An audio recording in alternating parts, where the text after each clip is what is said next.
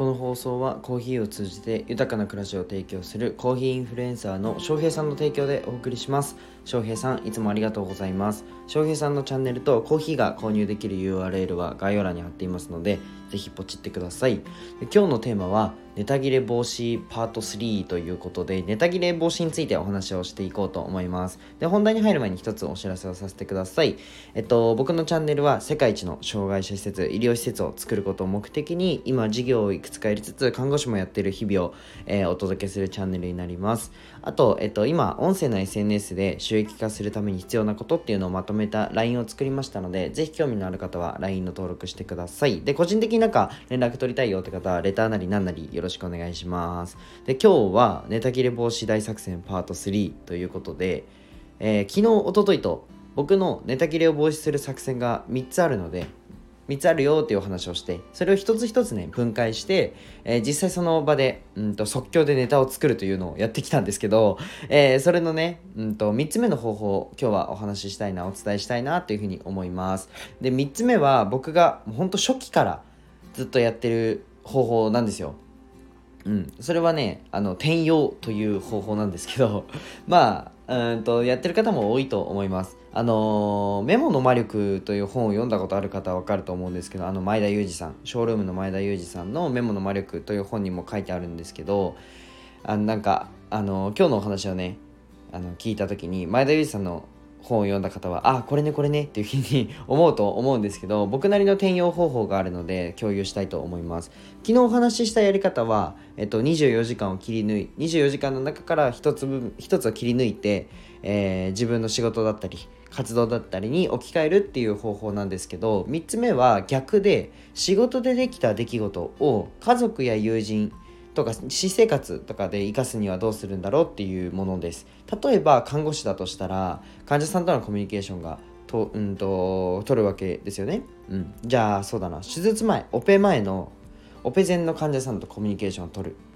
っていう一つの事象があったとして出来事があったとして、えっと、手術前の患者さんってすごく不安なんですよ。まあ当たり前ですよね。自分が手術するってなったらめちゃくちゃ不安じゃないですか。うん、そんな不安なねあの患者様にじゃ医学的な根拠をもとにあるいはこれは説明しても入ってかないんですよ頭にね。なのでまずはひたすら傾聴してあのその患者さんの話を聞いて不安を取り除くってことがこの場面では大切ですと。これはまあ心理学だったりコミュニケーション技術の一環ではあるんですけどこのね看護師のじゃあ仕事の出来事をじゃあ家族に生かすんだとしたらっていうふうに置き換えるんですよ、うん、転用すると。じゃあ家族でじゃあ夜ご飯を食べてる時にそうだな。じゃあ仕事のなんかちょっと愚痴を聞かされてると自分がね。この時に論理的に解決方法を、えー、伝えるのか、えー、やる気を出させるのか。それとも傾聴して不安を取り除くのかという大体この3つぐらいに選択肢が分かれると思うんですけどもしねその仕事の、まあ、愚痴を言ってる本人が精神的に結構追い詰められてて、まあ、なかなかきつそうだったと。っていう場合は僕は傾聴に回るんですよ。でね実際傾聴してもらった方が、まあ、論理的に解決方法を提示するよりも解決に近づく場合があるとまずは立ち直るところからだと思うので。こんな感じで仕事で得たスキルだったり経験だったり体験だったり事実を家族や、え友人や私生活に当てはめて転用するという考えですね。これをそのまま発信する。看護師でこういうことありました。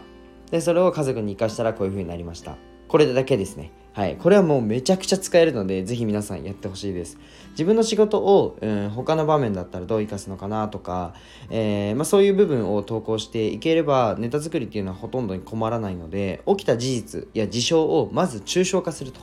うん、なんか患者さんとのコミュニケーション論とかではなくて、えっと、患者さんと話した出来事みたいな感じで一歩抽象化する、うん、これをね癖づけることがめちゃくちゃ大切だと思うので何か発信活動だったり SNS をやってるって方は是非ねこれを癖づけてほしいなっていうふうに思います。今日と昨日と一昨日と,、うんとお話しした3つの方法どれもめちゃくちゃ使えるしすげえ簡単なんであのねぜひねやってほしいなっていうふうに思うんですけど僕が毎日使ってる方法なので一つでもねあこれ使えそうだなって思ったら自分に取り入れてくださったら全然いいと思うのでぜひねパクってもらってそのままやってくれればもうネタに困らないんでぜひね、やってみてください。かなり、あのー、3日間に分けてこうやってシリーズ化というか、話したのは初めてかな。なんか実習の話前したかな。多分初めてだと思うのでなんかこういうのも面白いなと思ったので今後もやるかもしれないです。じゃあ今日はこの辺で終わりたいと思うんですけど最後に一つお知らせをさせてください。現在音声の SNS どうやって伸ばすのとかどうやって収益化するのみたいな話をねあの個別でやったり、まあ、公式 LINE でやってくれれば、えっと、プレゼントとして